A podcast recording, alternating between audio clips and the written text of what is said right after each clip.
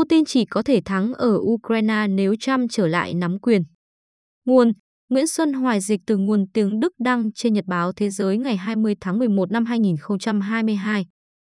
Bản quyền thuộc về dự án nghiên cứu quốc tế. François Abur cho rằng, việc Nga liệu có thua trong cuộc chiến ở Ukraine hay không phụ thuộc chủ yếu vào Hoa Kỳ. Nhà địa chiến lược nổi tiếng thế giới là người am hiểu sâu sắc về các chi tiết của việc chuyển giao vũ khí cho Ukraine. Trong một cuộc phỏng vấn, ông đã tiên đoán về các diễn biến tiếp theo của cuộc chiến này. François Abur, 73 tuổi, là cố vấn tại Viện Nghiên cứu Chiến lược Quốc tế và Quỹ Paris về nghiên cứu chiến lược và được coi là một trong những nhà địa chiến lược nổi bật nhất trên thế giới. Ông từ lâu đã đóng góp cho việc xây dựng học thuyết quốc phòng của Pháp. Không lâu trước khi quân đội Nga xâm lược Ukraine, ông đã xuất bản cuốn sách mới nhất của mình, The Return of War, sự trở lại của chiến tranh. Hỏi, thưa ông Abur, gần đây ông đã tới trung tâm hậu cần ở Ba Lan, nơi tập kết các lô vũ khí cung cấp cho Ukraine. Ông đã rời nơi đó với những cảm nhận như thế nào? Đáp, tôi thấy hoạt động của châu Âu không tệ như người ta thường đề cập. Chúng ta cung cấp hơn một nửa số vũ khí đã được chuyển giao, Hoa Kỳ cung cấp 49%. Người Pháp đã nhiều lần bày tỏ nghi ngờ về phương pháp thống kê các vụ chuyển giao vũ khí do các viện nghiên cứu khác nhau công bố. Đôi khi có sự lẫn lộn giữa những lời cam kết cung cấp vũ khí đạn dược với số vũ khí đã thực sự được chuyển giao. Đó là lý do vì sao tôi đã trực tiếp đến tận nơi để xem xét việc chuyển giao vũ khí trong thực tế, số lượng chuyển giao được quy ra tấn. Chúng ta hãy nghĩ nơi này tương tự như một trung tâm phân phối của tập đoàn Amazon. Việc giao hàng đến ở một bên được sắp xếp và rời khỏi trung tâm ở phía bên kia để đưa tới Ukraine.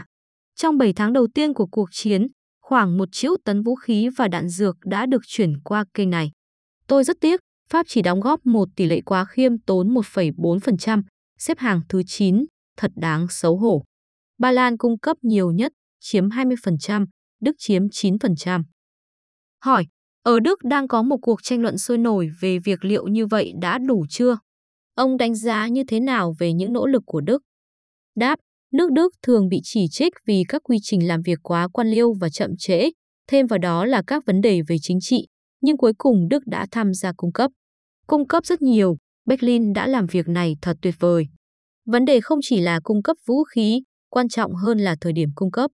Hệ thống phòng không Iris-T đã đến Ukraine trước các hệ thống khác vào đúng thời điểm đầu tháng 10, giúp Kiev hạn chế tổn thương trước các cuộc không kích của Nga.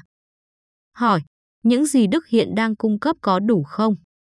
Đáp, tôi không thuộc những người đang kêu gọi tăng gấp đôi hoặc gấp ba số lượng vũ khí cần chuyển giao. Nếu các chuyến vũ khí tiếp tục như hiện nay, về mặt lý thuyết, nó sẽ tạo điều kiện để Ukraine giành chiến thắng trong cuộc chiến này. Trong 8 tháng, Ukraine đã lấy lại được một nửa số lãnh thổ mà người Nga đã cướp của họ. Nếu tiếp tục đà này, năm tới họ sẽ lấy lại được mọi thứ. Nhưng đây chỉ là một phép tính đơn giản hóa và do đó có thể sai. Vấn đề không phải là cần nhiều vũ khí hơn, mà là cần có các chủng loại vũ khí khác nhau để thích ứng với những thay đổi của tình hình. Tuy nhiên, tôi thấy xấu hổ vì viện trợ tài chính trực tiếp của Hoa Kỳ cho Ukraine nhiều hơn gấp đôi so với viện trợ tài chính của châu Âu. Điều này thật khó hiểu đối với tôi. Hỏi, với những thất bại mà ông ta phải gánh chịu, liệu Putin có dám sử dụng vũ khí hạt nhân không? Đáp, tôi không biết và có thể chính bản thân Putin cũng không biết. Nhưng nếu người ta muốn biết chắc chắn về rủi ro, thì người ta phải phân tích không chỉ ý nghĩa của nó đối với chúng ta, mà cả đối với Putin nữa. Đối với chúng ta, việc sử dụng vũ khí hạt nhân chiến thuật sẽ là một cơn địa chấn kinh hoàng. Nền kinh tế thế giới sẽ sụp đổ. Nhưng nó có ý nghĩa như thế nào đối với Putin? Trung Quốc sẽ rất tức giận. Ấn Độ, đối tác quan trọng thứ hai của Nga, thậm chí còn phẫn nộ hơn nữa. Thứ hai, ông ta cũng sẽ phải tự hỏi liệu quả bom nguyên tử đó có thực sự hoạt động theo cách mà ông ta tưởng tượng hay không.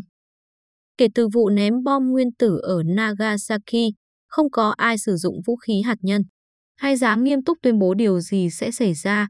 Theo thông tin của chúng tôi, trong một thời gian khá dài, người Nga đã không sản xuất vũ khí hạt nhân mới.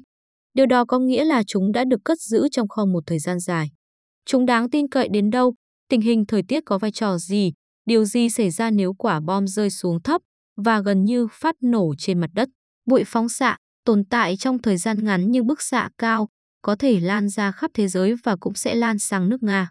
Tại sao Putin lại phải chấp nhận rủi ro đó? Hỏi, liệu có đúng không khi nói về một ngày tận thế hạt nhân như lời Tổng thống Hoa Kỳ Joe Biden sau khi Putin hầm hè vung thanh kiếm hạt nhân?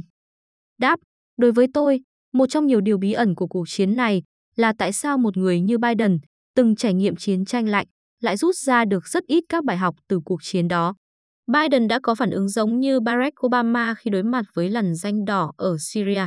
Ông ấy không phải như John F. Kennedy hay Ronald Reagan trong các cuộc khủng hoảng lớn của chiến tranh lạnh, khi mối đe dọa hạt nhân rất hiện hữu. Ông ta không áp dụng các quy tắc nổi tiếng đã phát huy hiệu quả cao vào thời điểm đó. Hỏi, có nghĩa là? Đáp, tôi nêu một ví dụ. Nếu ta biết các lối thoát hiểm trong dạp hát bị chắn, thì đừng đứng trong hội trường đông đúc và hét toáng lên, cháy, cháy, để rồi chờ xem những gì sẽ xảy ra sau đó. Chính xác là ông Biden đã hành động như vậy khi cảnh báo Putin về một ngày tận thế hạt nhân. Làm như vậy, ông ta đã ra hiệu cho Putin hãy tiếp tục hù dọa rằng ông ta chấp nhận để Putin đe dọa mình và sẽ sợ hãi cúp đuôi ù té chạy. Hỏi, Ukraine có khả năng nào để đánh bại Nga hay không? Đáp, may mắn là một yếu tố quan trọng, nhưng thường bị coi nhẹ trong chiến tranh. Và không giống như các chuyên gia khác, tôi mong muốn một mùa đông khắc nghiệt, bởi vì khi đất khô, đóng băng cứng lại mới đảm bảo khả năng cơ động của xe tăng chiến đấu và các phương tiện chủ lực vận chuyển bộ binh. Điểm quan trọng thứ hai là cắt đứt hoặc ít nhất là giảm khả năng thông thương trên bộ giữa Donbass và Crimea. Bởi hiện tại quân Nga đang được bổ sung lực lượng qua giải đất hẹp ven biển Aro, do cầu Crimea chưa được sửa chữa hoàn toàn nên chưa đủ khả năng hoạt động như trước đây. Nếu được như vậy, mọi thứ có thể trở nên căng thẳng về mặt chính trị đối với Moscow, ngoại trừ có một thỏa thuận bẩn thỉu với Donald Trump. Nếu Trump có thể tái đắc cử và trường hợp một nước Nga chiến thắng, tôi chỉ thấy một kết cục có thể xảy ra, đó là một trong hai chính phủ phải sụp đổ. Hỏi, Putin còn có khả năng chiến thắng về quân sự trong cuộc chiến này không? Đáp, chỉ khi Trump trở lại nắm quyền và người Mỹ quay lưng lại với Ukraine.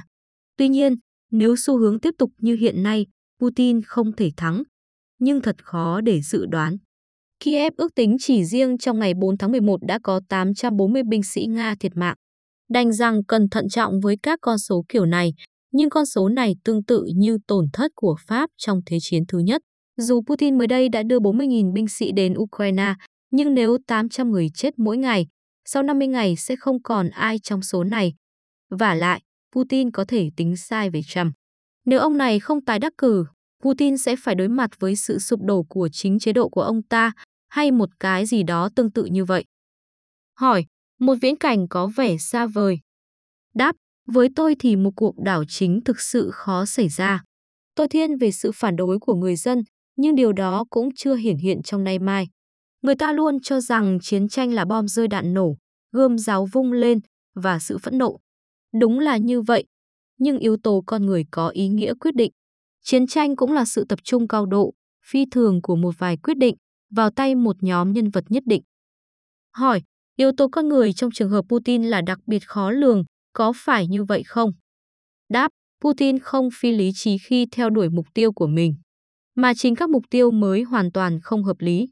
Thực tế, chúng ta không được nhầm lẫn Putin với Hitler, nhưng có một điểm Putin giống Hitler, đó là sự ảo tưởng trong mục tiêu chiến tranh.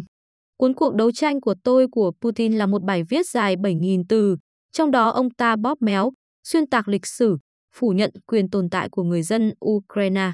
Đó là lý do duy nhất khiến ông ta cho rằng quân đội của mình có thể thong dong tiến đến Kiev trong vòng vài ngày mà không gặp một sự kháng cự nào.